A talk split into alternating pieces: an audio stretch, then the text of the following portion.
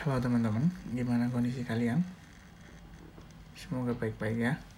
Stay safe, stay at home ya. Meskipun ada pelayanan di gereja. Kita akan melanjutkan perenungan akan firman Tuhan kita pada hari ini. Tetapi hari ini kita tidak akan ada diskusi. Dan saya berharap teman-teman bisa menyimak perenungan firman Tuhan pada hari ini. Dan di akhirnya nanti mungkin saya akan minta teman-teman untuk memberikan satu komitmen terhadap perenungan akan firman Tuhan kali ini ya. Mengajak setiap kita untuk membuka bagian firman Tuhan pada bagian yang terakhir, yaitu dari kisah para rasul 27, ayat ke-33 sampai 44 ya, teman-teman ya. Saya akan bacakan untuk teman-teman. Ketika hari menjelang siang, Paulus mengajak semua orang untuk makan. Katanya, sudah 14 hari lamanya kamu menanti-nanti saja, menahan lapar dan tidak makan apa-apa. Karena itu aku menasihati kamu supaya kamu makan dahulu. Hal itu perlu untuk keselamatanmu. Tidak seorang pun di antara kamu akan kehilangan sehelai pun dari rambut kepalanya. Sesudah berkata demikian, ia mengambil roti, mengucap syukur kepada Allah di hadapan semua mereka, memecah-mecahkannya lalu mulai makan. Maka kuatlah hati semua orang itu dan mereka pun makan juga. Jumlah kami semua yang di kapal itu adalah 276 jiwa. Setelah makan kenyang, mereka membuang muatan gandum ke laut untuk meringankan kapal itu.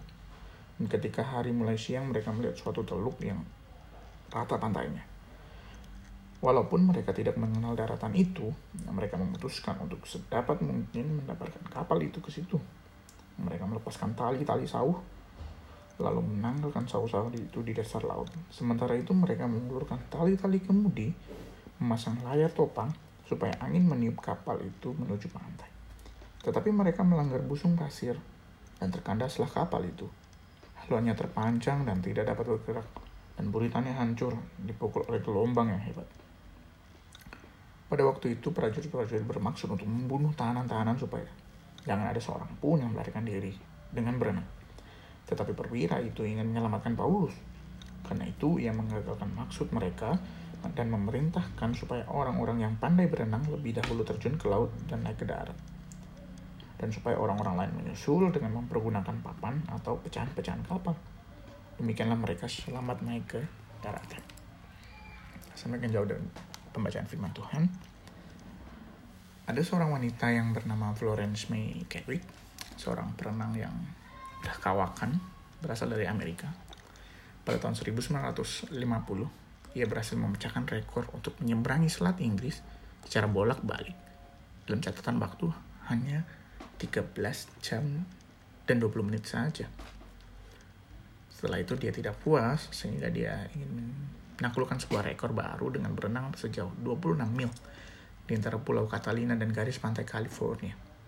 Beberapa persiapan fisik dan mental sudah dia persiapkan Termasuk pada hari itu beberapa pengendara speed juga ikut bersama-sama dengan dia untuk mengawal dia.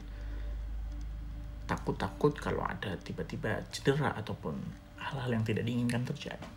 Ketika ia berenang dalam waktu sudah sekitar 15 jam, tiba-tiba kabut tebal menyelimuti pandangannya. Dia tidak bisa melihat dan pada saat itu juga ia mulai ragu dan takut. Ia takut akan pencapaiannya pada hari itu tidak akan berhasil tetapi ia tetap mencoba berenang selama satu jam ke depan. Tetapi pada akhirnya ia menyerah. Karena kenapa semakin tidak melihat apa-apa, akhirnya dia meminta para kru untuk mengangkat dia naik ke speedboat.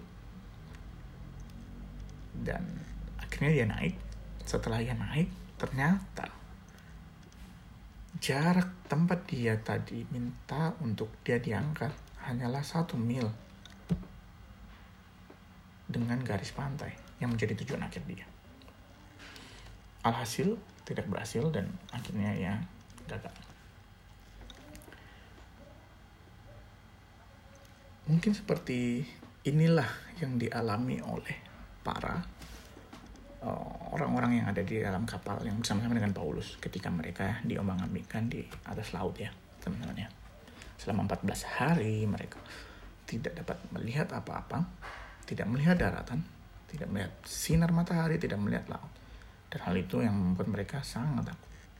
Lalu pada ayat ke-33 dan 34 Paulus mencoba menenangkan orang-orang yang ada di sana sebanyak 270 orang untuk makan bersama-sama untuk apa? Selain untuk menenangkan juga memulihkan tenaga mereka. Karena mereka pasti sudah lemas. 14 hari nggak makan. Kenapa? Karena ketakutan yang mereka alami. Saking takutnya mereka tidak tidak makan. Karena di setiap benak orang-orang yang ada di sana adalah kematian. Mereka takut mati. Di hadapan mereka adalah kematian dan mereka takut mati. Tetapi Paulus mencoba menenangkan mereka dengan mengajak mereka makan dan memberitahukan kepada mereka bahwa tenang, tidak ada satu helai pun dari antara kita yang akan hilang. Tandanya tidak ada seorang pun yang akan mati. Setelah mereka makan kenyang, mereka membuang muatan gandum yang ada di kapal mereka dengan tujuan untuk meringankan beban kapal tersebut agar ketika badai datang menghantam kapal mereka eh, kapal mereka tidak hancur. Setelah mereka setelah mereka makan dengan kenyang tentunya. Setelah mereka membuang muatan gandum benar apa yang dikatakan oleh Paulus tidak lama mereka melihat daratan. Mereka melihat daratan dan ya meskipun itu mereka tidak kenal ya daratan itu tetapi mereka telah melihat daratan. Sehingga mereka terburu-buru tidak sabar untuk ingin lompat dari kapal. Dan akhirnya banyak orang yang bisa lompat dan lompat untuk menyelamatkan dirinya masing-masing. Karena ketidaksabaran mereka akhirnya kapal pun tetap karam hancur dan kandas tetapi mereka semua selamat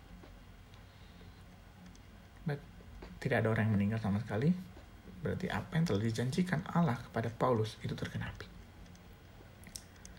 Dari kisah ini kita bisa melihat bagaimana iman Paulus kepada Allah sangatlah besar. Di dalam kondisi apa pun, di dalam kondisi semendesak apa pun, itu tuh dapat mengandalkan Allah. Sebenarnya banyak pilihan yang bisa diambil oleh Paulus. Paulus kan orang yang terkenal di situ. Suaranya cukup dapat didengarkan. Ketika dia mengajak orang-orang untuk memberontak apakah bisa? Bisa. Ketika dia mengajak orang-orang untuk melarikan diri apakah bisa? Bisa. Tapi itu tidak dia lakukan. Dia justru membantu untuk menenangkan orang-orang dan memberitahukan tenang aja. Allah yang aku percaya akan menyertai kita tidak ada satu orang pun yang akan mati di tempat ini padahal Paulus tahu ketika dia mendarat nanti dia nggak bebas dia mengalami apa penghukuman, penghakiman, bahkan kematian yang akan dialami nantinya. Tetapi kematian tidak menjadi momok terhadap Paulus. Dia nggak takut akan kematian karena dia tahu ketika ia mati, ia akan ke mana? Ketika ia mati, ia akan bersama-sama dengan Allah. Dia juga pernah mengatakan bahwa kematian adalah sebuah keuntungan. Ketika itu kematian, ketika kematian itu bersama-sama dengan Kristus. Karena Paulus tahu selama ini di dalam penghukumannya penghib ada penghiburan bagi dia yang diberikan oleh Allah yaitu apa kematian Yesus di atas kayu salib ketika dia melihat salib itu bagaimana salib itu diambil oleh Tuhan Yesus untuk menembus dosanya dia menjadi tidak sedih dan imannya semakin kuat. Hal inilah yang menjadi penghiburan bagi Paulus, teman-teman. Tetapi pernahkah kita memikirkan juga akan hal ini? Pada waktu kita berkaca di dalam kehidupan kita sehari-hari, apakah kita pernah menyadari bahwa penghiburan yang Allah tulus berikan di dalam kehidupan kita? Ataukah kita hanya berfokus kepada kesibukan yang kita miliki? Atau hanya fokus kepada masalah yang kita alami? Ataupun tantangan-tantangan yang ingin kita capai? Atau pencapaian-pencapaian yang ingin kita capai? Atau pergumulan yang selalu berputar di dalam pikiran kita? Nah, ketika kehidupan kita hanya berfokus kepada hal-hal ini, dan kita menghadapi kenyataan yang tidak sesuai dengan yang kita harapkan, kita pasti akan kecewa, teman-teman.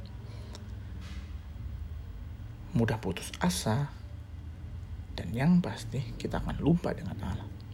Padahal padahal Allah selalu ada buat kita. Ia memberikan kita penghiburan.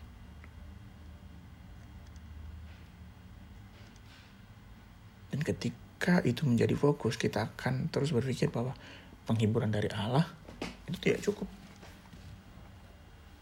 Tetapi kalau kita ingat lagi, apakah kematiannya di kayu salib tidaklah cukup untuk setiap kita? Kita nggak layak loh. Saya ingin mengajak kita untuk berpikir di tengah kesedihan kita. Sejauh mana kita telah melihat penghiburan yang telah Allah berikan kepada kita. Bukankah setiap kita seharusnya bersyukur atas apa yang telah Allah berikan dan terus mengandalkannya di dalam kehidupan kita.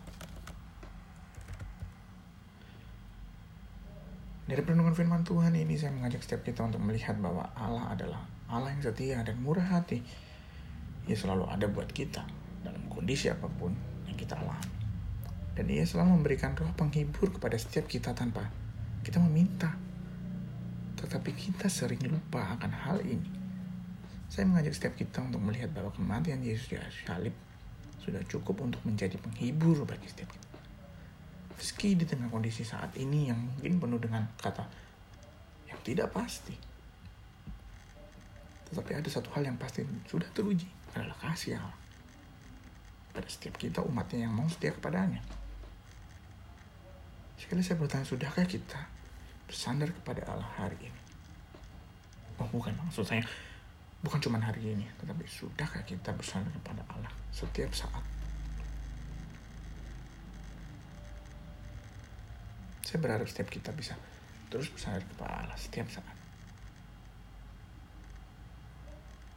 Saya ingin melihat komitmen teman-teman bagaimana teman-teman bisa terus bersandar kepada Allah di tengah kondisi apa pun baik dari pekerjaan, pelayanan, kehidupan pribadi, atau apa pun yang teman-teman alami. Kiranya permohonan firman Tuhan ini menjadi kekuatan bagi setiap kita. Tuhan Yesus memberkati.